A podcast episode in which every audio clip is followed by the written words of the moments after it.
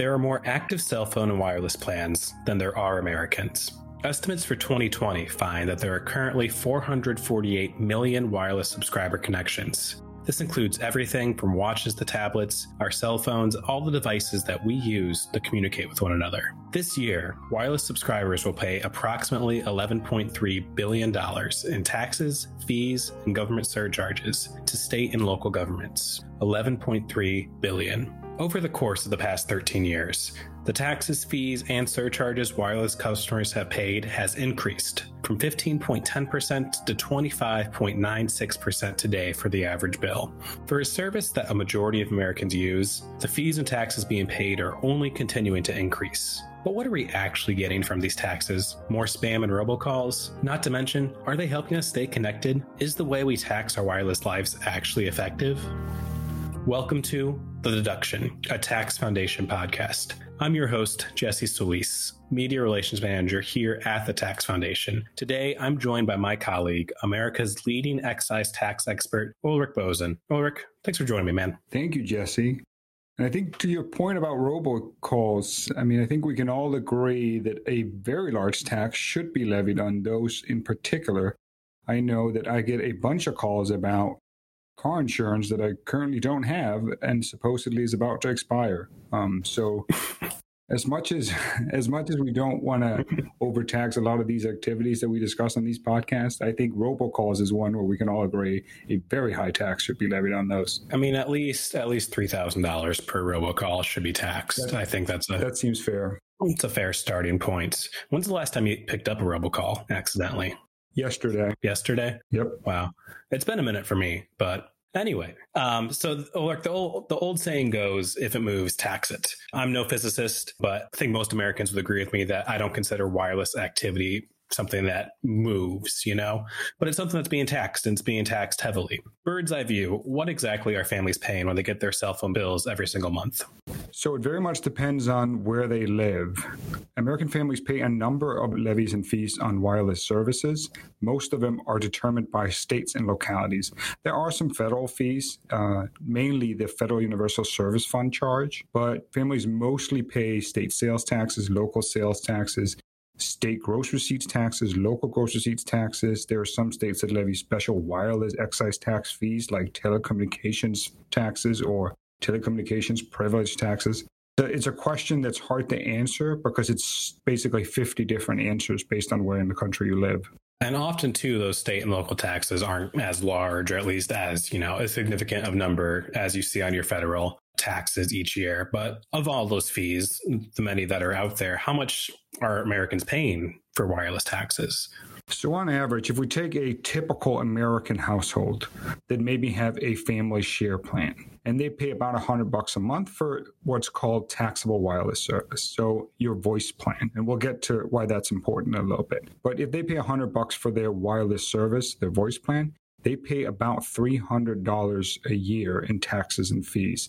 And that's up from $270 last year. So it's quite a significant increase and it's quite a significant amount of money. So 100 bucks a month, that's 1200 a year. Out of that $300 is taxes, fees, and surcharges. That's 25%. That's pretty significant. I get a phone bill every month and maybe I'm special, but mine's always different. It's around the same number, but it's a different price every month for some reason. But if you were to tell me, and when I talk to other, you know, people, family, friends about budgeting too, we all agree our cell phone is it's an item that we always pay for because we kind of have to. I would be lost without my cell phone. But if you told me I could save 40 bucks a year, I would take you up on that for my cell phone bill. But this is something that we're paying in taxes every single year for these plans. Yeah, absolutely. And it's, I think it's gone from maybe a decade ago was maybe two decades ago. Wireless service was still relatively new and not as much of a necessity as it is today but the vast majority of American households rely on wireless service. This is not a, it would be great if we could afford wireless service. This is, we need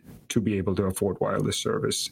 Uh, and I think, as everything else, uh, last year really showed us how dependent we are on our ability to connect with each other, even if we can't meet in person. And wireless service is obviously a major part of that. So this is really taxes and fees on necessities uh, more so than on leisurely consumption. Not even, you know, just people using wireless services, the government in many ways relies on it too. We both live in DC. We all see our Capitol Hill staffer friends carrying their two phones around all the time. I was that happy warrior for two years, which is why, you know, there are more wireless plans out there than simply Americans.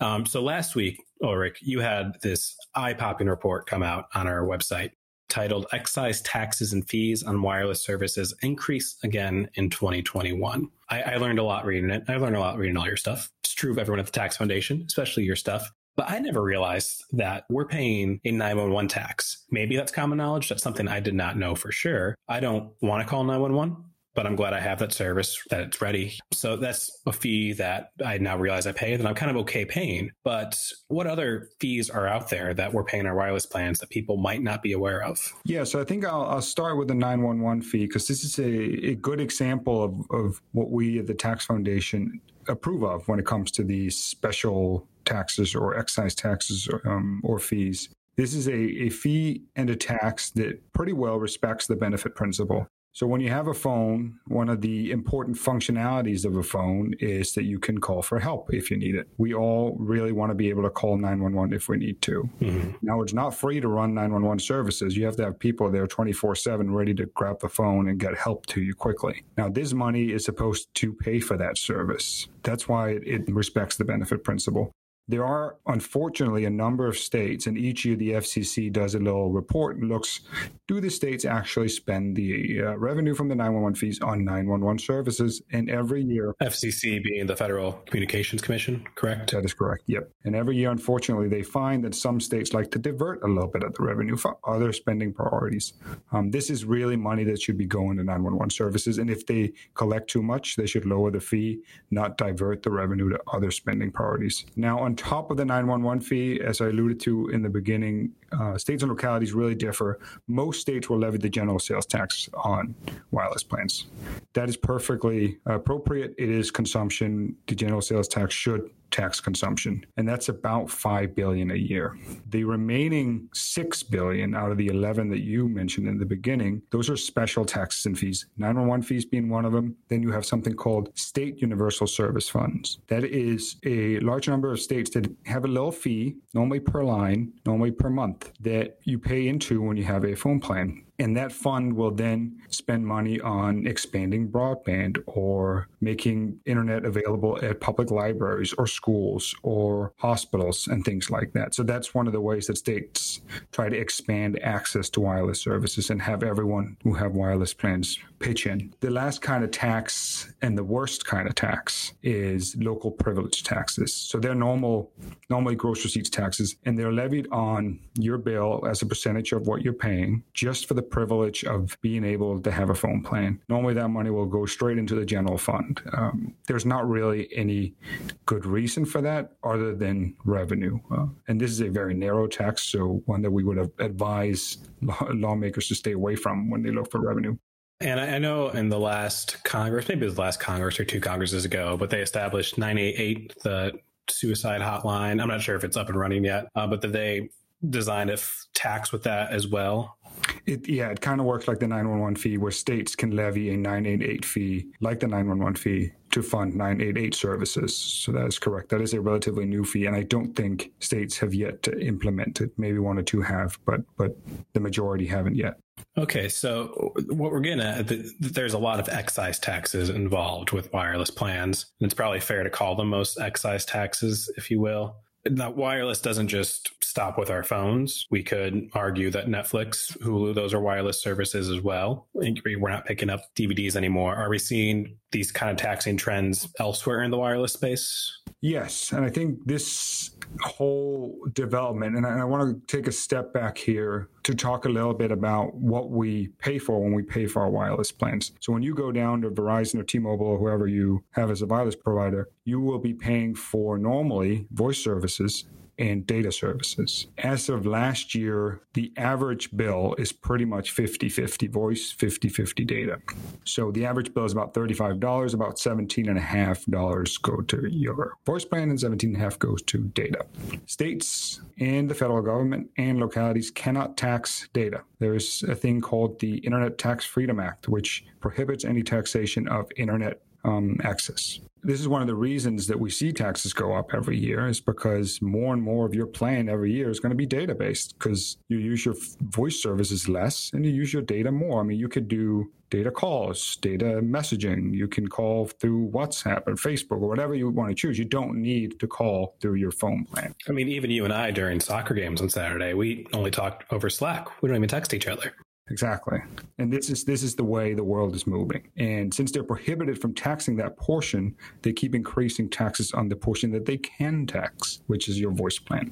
So that's one of the reasons we're seeing increasing rates every year. Now, to go back to what you mentioned before, is other wireless or other digital services like Netflix and Hulu. These are examples, just like how we use more data than voice, of a modernized consumption behavior. Like we have changed our consumption over the last decade, and the tax code has not really been updated to keep up with that. So states and localities in the digital entertainment space have normally relied on right of way taxes. So basically, back in the day, a cable company would come out, put in cable, run it to your house, and you could then pay them to watch television and movies and things like that. Today, you don't need any of that. So you've cut the cord because you want to save some money, and then you get a Netflix subscription, and you get a Peacock subscription, and you get a Hulu subscription, and you get a Disney Plus subscription, and you get an ESPN Plus subscription, mm-hmm. and you haven't saved any money at the end of the day. But now you don't have cable anymore states and localities lost a bunch of revenue in that transaction because they used to tax the cable company. Now they want to tax Netflix, they want to tax Hulu, they want to tax Spotify, they want to tax all these guys. But they can't because they don't use the right of way because they don't need cables. So they've gone through the courts to try and force them to pay the cable taxes. And there are certain clear differences between these two examples, but they both are telling a story of how Americans have changed the way we consume and how the tax code is completely outdated and how localities and states and sometimes the federal government are scrambling to keep up with these changes so that their revenue can stay stable. And even like private sector trends, I think all the major networks have adopted or are adopting streaming services. It seems almost weekly. You know, Peacock wasn't even a thing. I don't think a few months ago, and now I'm paying for it. I kind of pay. I kind of pay for all of them. Maybe that's on me. Yeah, but I. I well, they've been they've been clever. So you know, I like to watch soccer, which mm-hmm. is so I need Peacock Plus. But then some of the tournaments are on Paramount Plus, and then some of it's on ESPN Plus. So I need all three of those to follow my team. And then yeah. I do like movies and shows, so I also have Netflix. Um, and then you just go from there. And then I like mm-hmm. music, so Spotify is an addition. And it's um, the the idea of us saving a bunch of money from getting rid of cable. I think we're past that, and now we're just paying the same companies to watch their programs online instead of via the cable. And I somehow, not even somehow, I fall behind on every show I start. So sticking to this excise tax topic, you know it better than most. Some excise taxes carry merit. They do what they're supposed to do. Others do not at all. In in the wireless world, which ones would you say have a decent design? Yeah, so there's a few. As we already mentioned, the 911 fees is a good fee, makes a lot of sense. I'm sure most taxpayers are happy to pay for 911 services. Sales taxes, perfectly appropriate. Um, I know they're not always popular, but they're a good source of revenue for states and localities. Where it gets more dicey is when we have these very narrow, kind of strange privilege taxes. Like DC has a telecommunications privilege tax of 10%. So for people who live in the district, they pay 10% of their of their bill in taxes to the district for the privilege of buying a wireless plan. Uh, that makes a lot less sense than the other taxes. So it's very important when we talk about excise taxes that there is a clear connection between what we're taxing and what we're spending the money on, or between what we're taxing and some societal cost or negative externality. So the examples that I like to use is we pay the gas tax to pay for the roads. It's a pretty good proxy to say if I buy a bunch of gas, I'm probably going to be driving a whole bunch. Mm-hmm. That's a good user fee. There's a clear connection. Or you're just mowing your lawn 40 times a day. This is true. That could be an option. But most likely, most likely, I'll be on the road. Um, and then the other, the excise tax that make a lot of sense is when you have a product that carries some harm. So cigarettes is the obvious example. There's a lot of negative externalities associated with smoking. So we tax that to recover some of that cost. Those are sort of the easy to understand examples of how excise taxes should work. That's kind of how the 911 fee works. You know, there's a clear connection between what we're paying for and what we're getting. There is no clear connection between a privilege tax on telecommunications and some government service that we get. There is no connection there. And that's an easy way to look at these things. If you don't know what you're getting from your tax, it probably shouldn't be an excise tax. And overall, it seems like we're dealing with a pretty regressive set of taxes here. Would you say that's fair? I think that is fair. I mean, take 911, for example. Hypothetically, it's going to work the same for a millionaire who got in a helicopter crash in Idaho compared to a guy coaching soccer in a New York City park on a weekend who kid got a broken thumb or something, you know? Yeah, and that's true, but I don't think that's necessarily a problem. Um, mm-hmm. That everyone pays a similar amount of money to these services. I think it becomes a bigger problem when we consider the whole tax burden. So, as I said in the beginning, about 25% of the bill is taxes if we look at the taxable portion. Now, in some states, that's much higher, in some states, that's a little bit lower. But this, as we've also talked about, is not leisurely consumption. This is not a necessarily a choice. I would like to have a wireless plan. This is oftentimes a I must have a wireless plan. And because of that, it becomes more regressive. So since everyone needs to buy it and people making less money will have to spend more of their income buying it because they have less disposable income that's what really makes it regressive, right? They're, they're spending more of their income on wireless services. So naturally, they're spending more of their income on taxes on wireless services. It's much easier for someone who's making a million dollars to pay 300 bucks a year in wireless taxes than someone making 15,000 a year. That, that much is clear. So I don't think this is necessarily an argument against levying taxes on these kinds of things, but it is a good argument for why they shouldn't be overdone um, because it is a burden that falls most heavily on people making less money. So you want to make sure that your rates are not too high, that you're not eliminating someone's access to these services because they need these services. So, yes, you can obviously tax these things like the 911 fee is good, general sales taxes are good, but anytime they're looking to these narrow based services for additional revenue for completely unrelated spending priorities or for the general fund, that's when it becomes a little more problematic because that's when the regressivity should be a concern for lawmakers. Don't go asking people who can least afford it to pay more in taxes. There are better places to look. We've alluded to the variety discrepancies among states for what taxes they levy here. I don't want to single out anybody here at the Tax Foundation, but what the heck is going on with Illinois? Those numbers for Illinois just shocked me reading your report. Yeah, Illinois unfortunately, is rarely uh, doing a stellar job when it comes to state taxes. So they have four different taxes and fees. They have their state telecom excise tax. This is one of the excise taxes that we discussed before. A very narrow excise tax is only levied on telecommunications. Then they have what's called a simplified municipal tax. That's their general sales tax. That one makes sense. Then they have their wireless 911 fee. And the thing about Illinois, and particularly Chicago, is that it is exceedingly high. In Chicago, Chicago, it is $5 a month per line. So you'll be paying quite a bit of money in 911 fees. And then they have an additional fee of two cents per line per month. But all those things just add up and you you end up with a with a tax bill over 20% of the total bill and over 30% if you just look at the taxable portion of that bill. So it's quite significant. I was trying to find some sort of trend too, looking through the states, but it seems pretty random for which states are levying higher ones compared to which ones are levying lower ones. I mean, Illinois, they tend to be high tax in general, but not every state with high wireless taxes is considered, I think, a high tax state by most definitions. No, that's absolutely true. And I think part of it is you're going to be your general tax mix right? So states that rely more on consumption taxes could potentially have higher taxes on wireless services as well. So if you have a higher general sales tax, you're going to have a higher tax on wireless services, for instance. But it, there is no clear pattern. Uh, it looks more like random historical developments, like they, the state ended up here because they ended up here. Um, there's no real regional comparison. So you might think that some of the states with a lot of open space, for instance, where it would be expensive to build out broadband and things like that would have higher taxes. That's not necessarily the case. You may think that cities that may need a lot of 911 services would have much higher 911 fees than everywhere else. That's not outside Chicago necessarily the case. So it's not that easy to determine particular patterns. And I think that kind of shows one of the other things that I wanted to bring up today.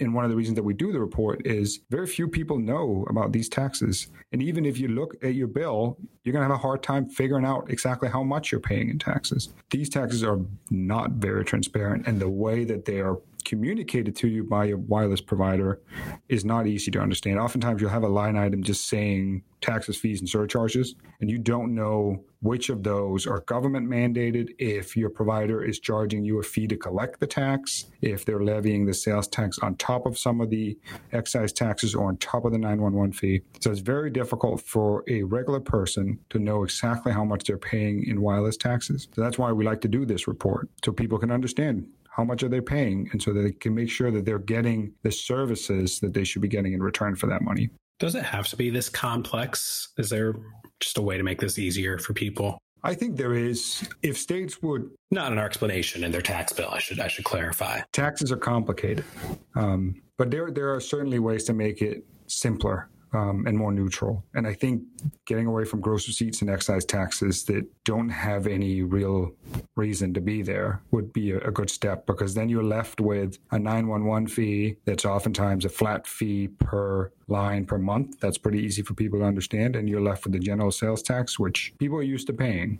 Um, and then you may be left with a universal service fund charge, um, depending on what state you live in. Those are fairly simple taxes to understand. I think people get more confused when there's such a thing as a telecommunications excise tax of 7.3%. Like, where did that come from? Where the, where's that money going? I think if you see a, a line item on your bill saying 911, you're going to know where that money is going. Uh, so I think better tax policy is just often more simple and more neutral and more transparent. So, both from a transparency point of view, but also from a sound tax policy point of view. I think those two things would go together well, making it easier for consumers to understand. Ork, I'm not gonna lie, I've enjoyed this conversation with you today. What are we working on next? What can we get the people to look forward to from you in the future? There's plenty of things on the way. Um, I think one of the things we would like to to talk about in the in the near future is sports betting taxes. Um, sports betting is a relatively new trend uh, after the Supreme Court overturned the the federal ban in 2018.